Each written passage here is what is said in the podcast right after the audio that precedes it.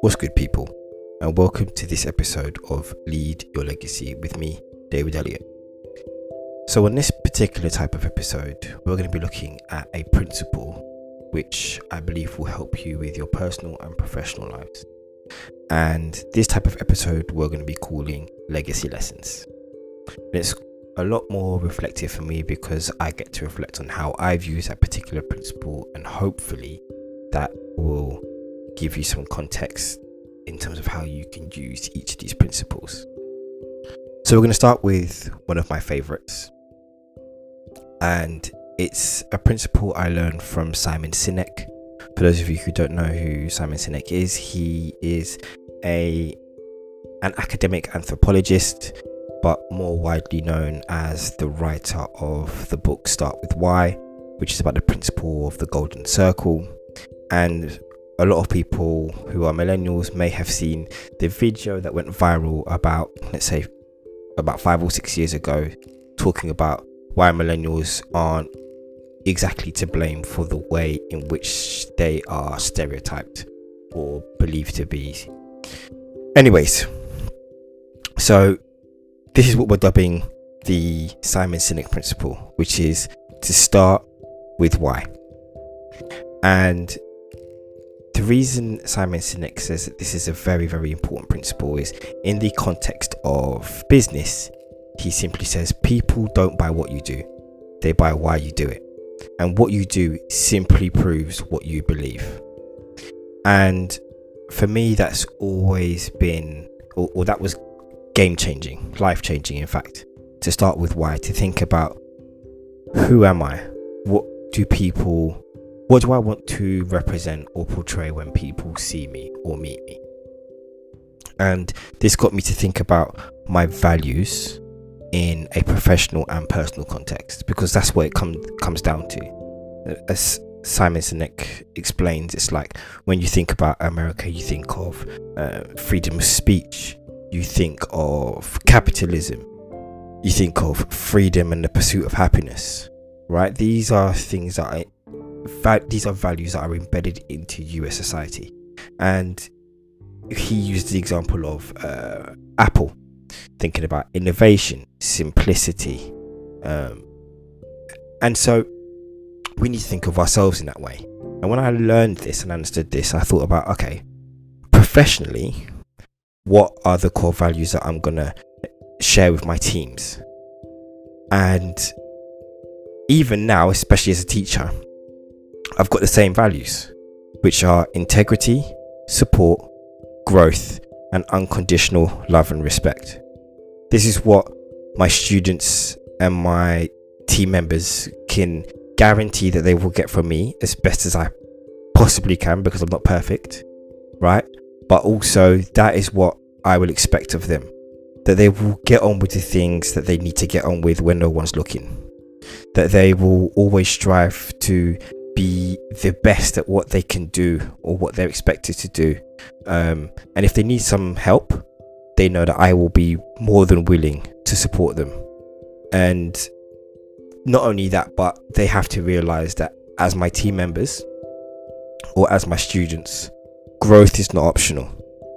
Like, I want them to be better off for having met me than they were when they arrived even if they don't always see that that's going to be the case, especially when you've got to do disciplinary procedures with them. Um, the whole point of that is that they will improve, that they will grow, that they will progress, and that they will move forward towards either the best versions of themselves or towards a particular goal that they have in mind, whether it be academic, personal, or professional. And then, lastly, which is often the hardest one, is unconditional love and respect don't get it twisted. It's not always easy simply because you don't always like everyone. I haven't liked everyone I've always managed. I haven't liked every student I've always taught. But the great thing that I like about, I guess, from my standpoint as a Christian, is that the Bible doesn't necessarily say anything about liking anybody. Right? I think, I don't even think, from what I understood, stand from studying, is that the uh, uh, there is no word for like in Latin. It doesn't exist. at, at least in the frame in which we use it, um, which is kind of like love, but uh, weird in between. Um, and and it's not quite love. If that makes sense. Anyways, I'm digressing. The point is, is that my team, my students will know that everything I do will be with their best interests at heart, and that even if I do, for whatever reason, maybe I'm tired, sometimes hungry, um, I do lose. I wouldn't say lose actually, but I'm not necessarily coming across the most caring or compassionate within that moment. They know that, or they can have faith in the fact that because I'm trying to give them that unconditional love and respect, that I will apologize and I will do my best to to make it up to them. And not only that, but they should know that regardless of their grades, to a degree, regardless of their behavior or their performance, my sole purpose based on my values is to make sure that they know that they will get unconditional love and respect. And there have been cases with team members or students where you can just tell that they're not used to that kind of attitude. That, uh, as Cory Asbury put it, that reckless type of love. That it's, it doesn't care how bad you were before, how bad you are now. The whole purpose is to make sure that you are cared for, that you know you are cared for, and that in some way, shape, or form, you leave better for having met me than you were before. And the same kind of values to a degree work in my personal relationships.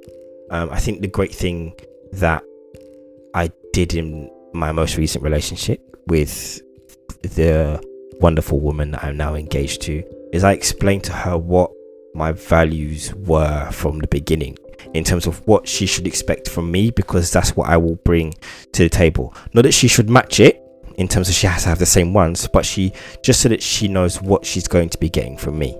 And those three were simple it was support, acceptance, and truth.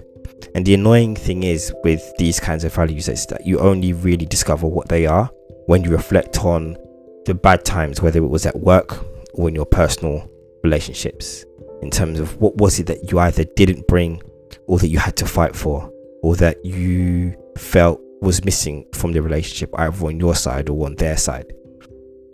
And once you do this deep type of reflection, you begin to realize the consistencies between who you are, what you represent, and sometimes what you required or what was missing, or what the other person didn't understand, or what even you didn't understand about yourself. Right? Because, like Simon Sinek says, people aren't going to buy into you whether you're a manager, teacher, leader, or even in your personal relationships, um, because they want to know why you do what you do, why you are who you are, right? And what you do simply proves what you believe. If you are somebody who is supportive, do you go out of your way to make sure that that person has everything that you can give them? To support them with their dreams, their aspirations, or even in their times of need? Are you, for example, in my case, accepting of this person in terms of who they are, even the things that you don't like? Right? And then once again going back to myself as a as a as a manager, like am I making sure that I continue to grow, that I continue to learn about my students, my teams, and even just my profession and my uh, in terms of my expertise as a teacher or, or a manager right? I need to make sure that i'm living out my values. And when my teams my students my friends my family my fiance they see that they see that i have started off first and foremost with why. Why do i do what i do? So that's the first principle the simon sinek principle of start with why. I hope you've enjoyed this episode please feel free to leave a review and to share on app uh, with your friends, family, colleagues, loved ones. And above all, please continue to lead your legacy. Thank you.